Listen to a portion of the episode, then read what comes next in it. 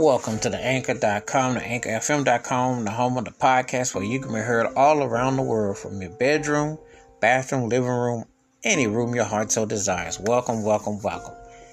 I'm rolling them out and I'm talking about another one of my favorite groups. And you know, I don't, I just cut to the chase, but this group was truly something else soulful and they really hit their hit their mark especially when they work with the great uh, producer Thom Bell, but it was their vocals and uh, Philippé Wynne, the late great vocalist. So when you hear the Spinners, I'm talking about the Mighty Spinners, who got it together when they got on that, got that Philly sound. And when they hit here, these songs have been timeless. You know, when you hear these songs, you don't have to scratch your head and say, I wonder if I heard that. It's like, how many times did I hear it? And you know this was a group to be reckoned with. They brought the goods. Well, first song I'm gonna talk about is I'll Be Around. Love the way that chorus was, love the way that groove was. Uh, an interesting story about them, Philippé Wynne, the lead singer.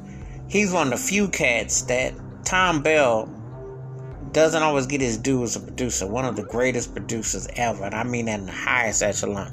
But this guy was conducting, arranging, he'd write all the notes, all the parts. He knew all that, and he worked with the late great Linda Creed for doing the lyrics.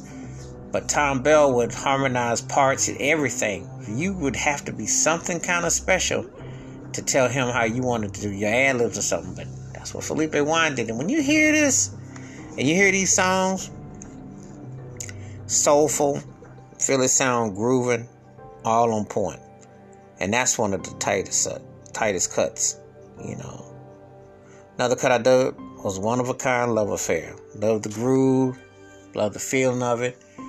You know, when you hear the song and the harmony and the part, it just has a very distinctive uh, groove about it and the way it flows. And it definitely um, it's self-explanatory, you know. Like one thing I always loved about these songs is they definitely sounded like their time and of the time, but yet they're reflective of all time. That's what Harmony did, and that's how the songs came to be, and they just definitely left a lasting impression. So that one was one of them songs that, you know, you just got into and you didn't want it to stop. It was just that strong. So that was one of my cuts with them. Another cut I love is Mighty Love. I love the feeling of that song it has a feel good element about it, It has a feel good vibe about it. I love the refrain, I love the the catchiness of it, I love the harmonies of it.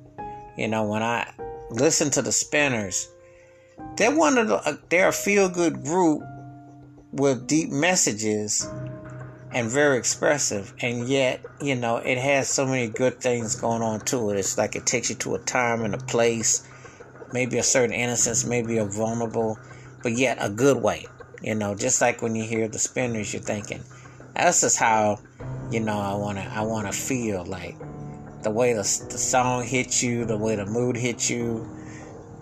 Strong production, strong arrangement, but those vocals were, and those vocals were always the stone cold truth. You know, just just had a way of just putting it down, and um, that's another one of my cuts that I, you know, when I hear them, I'm like, yeah that that they got the, when they rolled off those hits, you know, it's just like one by one. You're like, yeah, that was a cut. This was a cut. That was a cut, and it just made you feel some kind of way. So, you know, that's the best thing I could say about that. That song was another one that definitely moved my my mind, psyche, you know, and spirits and soul. So just tough there. I think that one. Ghetto Child. Very few, you know, they're acts that dealt with um, NSC reality as far as groups. Some did, some straight away. But the Spinners could talk about it and put it in songs, and I guess the vocals and the harmony loaned themselves to it, but it was really done with great arrangement, very sophisticated, but the very timely, concise, conscious message to put that in the song is definitely something that not only needed then, but needed even more so now. And when you hear it, you know, you can appreciate where they were going with that because it was definitely, you know, you're like, yeah, that ghetto child says you can overcome anywhere, wherever you are. You know, there's a place for you and you're going to be all right. And it speaks to the core you know, it's like one of them songs that definitely needs to be, uh, you know, it just connects, just connects. Another cut I dug was a duet between the great Dionne Warwick and the Spinners. Then came you. Had a nice chorus, had a nice sing along, nice harmony, and it was a well evenly blended song. And it really was a great, again, when you hear the arrangement, when you hear the way the song flows, you know, you're just like that Thom Bell magic. Adding on with them vocals, you just hear that and you're just like, um, you know, very, very direct and very much very forthright. Very forthright. Next is Sadie.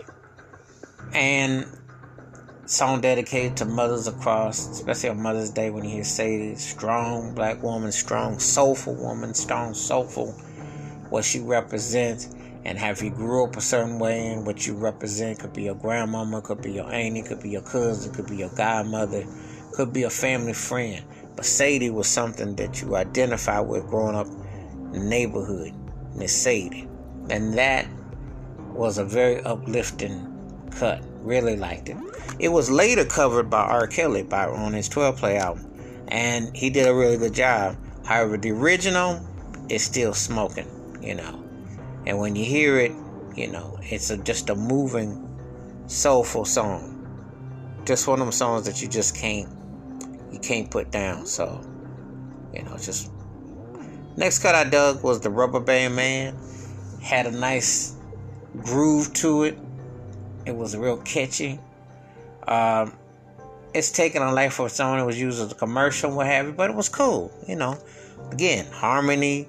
Even when they're playing around with certain type of runs and grooves, it just it still was catchy. I always kept that element and kept it light, but even then it was still a catchy cut, just like on point. They just can't stop the games people play. Um, one of them songs that even early on I knew what the song was about, knew what it was dealing with, how people can be funny time and stuff.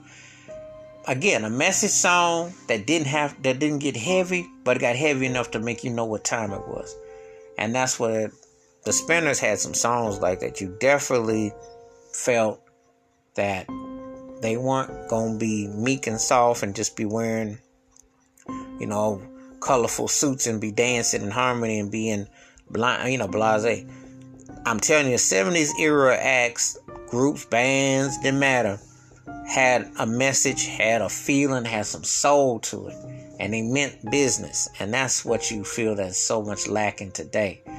And that song was very honest then. It's still very honest now. Take heed to them words, take heed to what they're coming from. Games people play. Very real. Didn't have to be, had to just understand how life was going even then. The last song I'm going to do was my favorite on this record, and I really love it. It's Could It Be I'm Falling in Love. I, oh.